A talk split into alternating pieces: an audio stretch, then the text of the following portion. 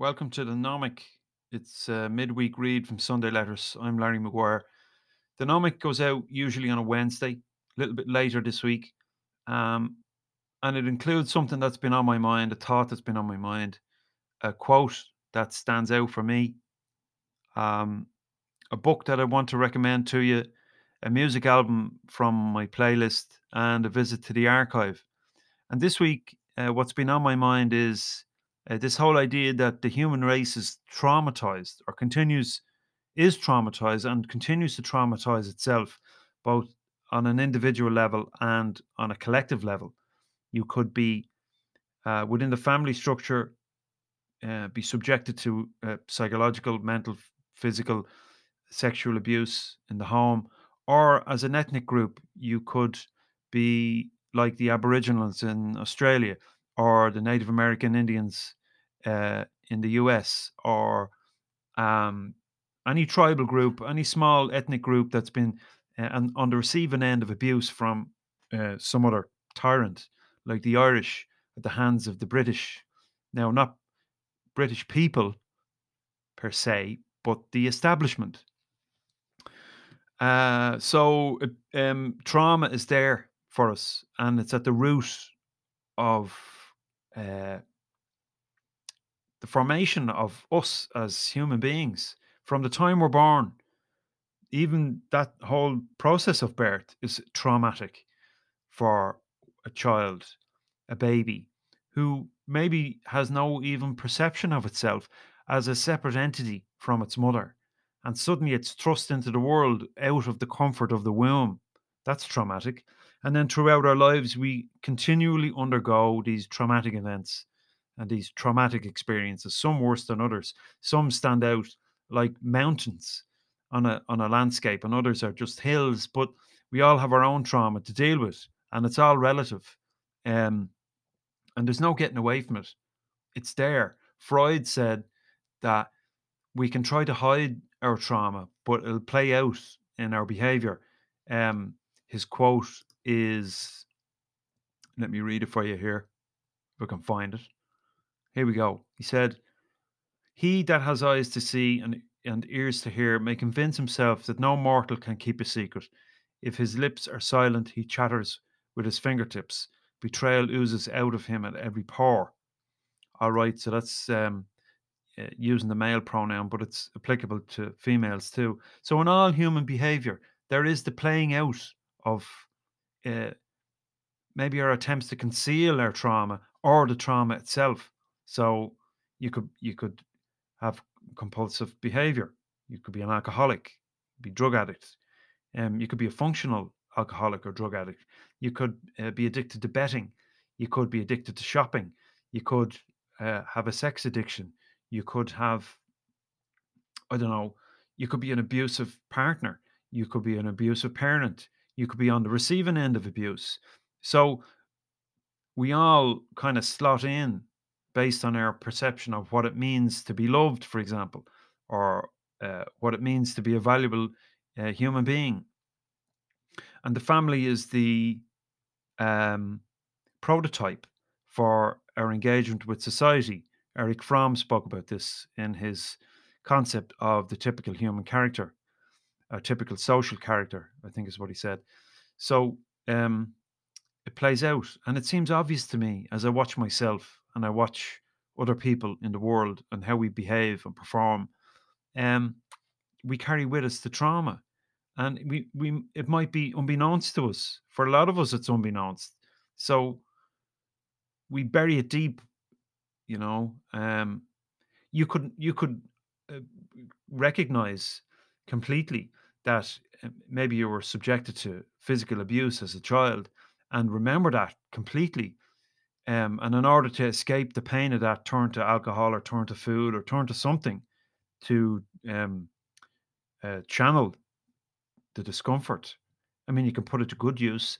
I know uh, one particular sports person where I'm from, very prominent in the world of sport, Irish sport, who uh, has achieved a lot. Um, but his brother took a different route, became a drug addict from the time he was a young teenager, and uh, unfortunately passed away uh, several years ago. So you can come from the same family structure and find a different means to cope with the trauma of your experience. Um, and it's remarkable to me how in society we have identified these traumas or these the playing out of these traumas, whatever way it, it happens to play out, uh, and we glorify them and we, exempt, we, we, we exemplify them on the TV. My 600 pound life glorifies, albeit it's, you know, it's framed within, you know, this kind of idea that, okay, you've got a problem now, it's time to solve it. But make no mistake, the program glorifies this way of life because they know that people will watch the TV show. And so they can get more dollars from advertisers and convince show advertisers that they get this big audience because we're kind of in order to make our own existence okay we choose to look at these people and, and say well at least i'm okay you know? The kardashians is another one. Uh, there's many of these shows love island right? So all of this is uh, shining a spotlight on the worst of human behaviors um, in order to commoditize it. And so um, there's that aspect of it. And then the other aspect of it is that we try to uh, soothe ourselves, medicate ourselves with alcohol and drugs and, and other compulsive behaviors that really don't help us. Um, and I, this just seems so obvious. And I don't know, um, maybe that's okay. Is it? Um, surely, uh, uh, surely it's at the root of our, our, our biggest problems in society. Um, and this has been on my mind. So let me read this week's uh, short article for you. I spend a lot of my time observing people. I ask myself, why does this or that person behave as they do? Why do I behave as I do? The reactions are responses to conditions, both in and out of our control. In that sense, Skinner was right, but in favour of a reductionist version of reality, he missed the underlying root cause. These conditions could be the most insignificant everyday occurrences, like bumping into someone when you weren't looking, or the choice of whether or not to let someone into your line of traffic. Or they could be catastrophic, like a car accident or the loss of a loved one. In all of these incidents, we show ourselves, and that self we show can be measured and premeditated, or it can be unguarded and reactionary. In all of that, there is the traumatized individual. It is ultimately unavoidable and forms what Jung referred to as the shadow. Every one of us is traumatized to varying degrees, and it stays with us throughout our lives. We hide it. Some of us hide it very well, and others not so well. Then it explodes in a fit of rage or implodes in a depressive episode and perhaps even a suicide attempt. In the homeless drug addict, for example, or the dysfunctional teenager, it may be obvious. It's easy to see on reality TV, My 600 Pound Life, Love Island, or any one of the hundreds of reality shows that serve only to commoditize and glorify the most acute manifestations of trauma. We don't see it in the face of the 40 something mother of three until one afternoon she takes the lives of her three children to save them the pain and discomfort of her perceived reality. We don't see it in the everyday actions of the farmer until he kills his lover, then burns her on a bonfire of tires because she was going to leave him. Nor do we see it in the self employed architect who drops his skids to school every morning, or indeed in our own compulsive behaviour behind closed doors. As Freud said, he that has eyes to see and ears to hear may convince himself that no mortal can keep a secret. If his lips are silent, he chatters with his fingertips. Betrayal oozes out of him at every pore. And so, although we try to hide our own personal trauma, it always finds its expression.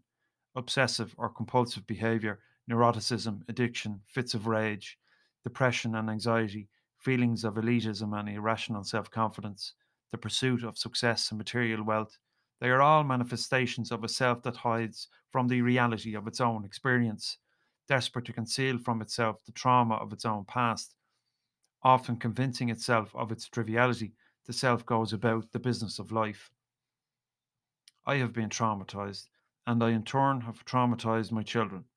If I could be a new parent all over again, I would do it very differently.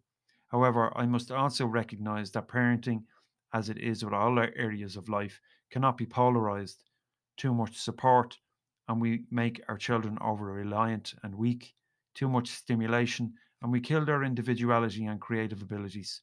Just as the obscene is a response to trauma, so are the creative and innovative aspects of human behavior. There must be a balance in every aspect of life, and we can only ever act to achieve that balance now, not yesterday or tomorrow. We can reflect on our actions and decide to act differently, or we can keep doing what we've always done. The latter teaches us nothing. There is no growth in that. So we must be willing to address our individual trauma.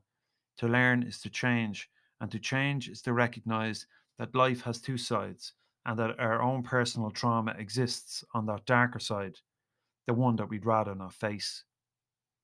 On a final note, some may suggest that the above view takes an unnecessarily negative perspective of life and ultimately doesn't serve us.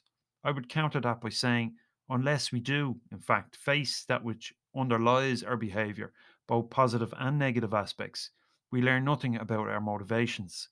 The dominant voice on matters of self care and mental well being call for positivity, but positivity without perspective, as I wrote the other week, is merely lipstick on a pig. Thanks for listening to this week's uh, The Gnōmic, uh, the weekly, the midweek issue of Sunday Letters. Um, just a thought that's been on my mind. And I think um, this manifestation of our own individual trauma plays out in society, in broader societal problems.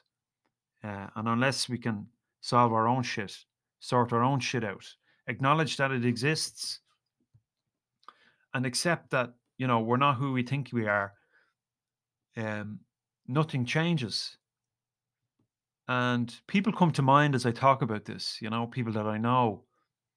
Um and it's it's really difficult for us to come to terms with with our own indiscretions or those aspects of our own personality and character that actually we're we're actually quite reliant on because without them we cease to exist you know it's very difficult to say well actually you know what that's that's a flawed way to view the world because it's who we are and i think if you take that on a broader note if you look at any uh say um collective uh, racist attitude or um, sexism or ageism or any kind of d- uh, discrimination against another group. It really is that group saying, This is who we are. And without that uh, discrimination, we cease to exist. And on an, individual level, it can be very destructive to relationships.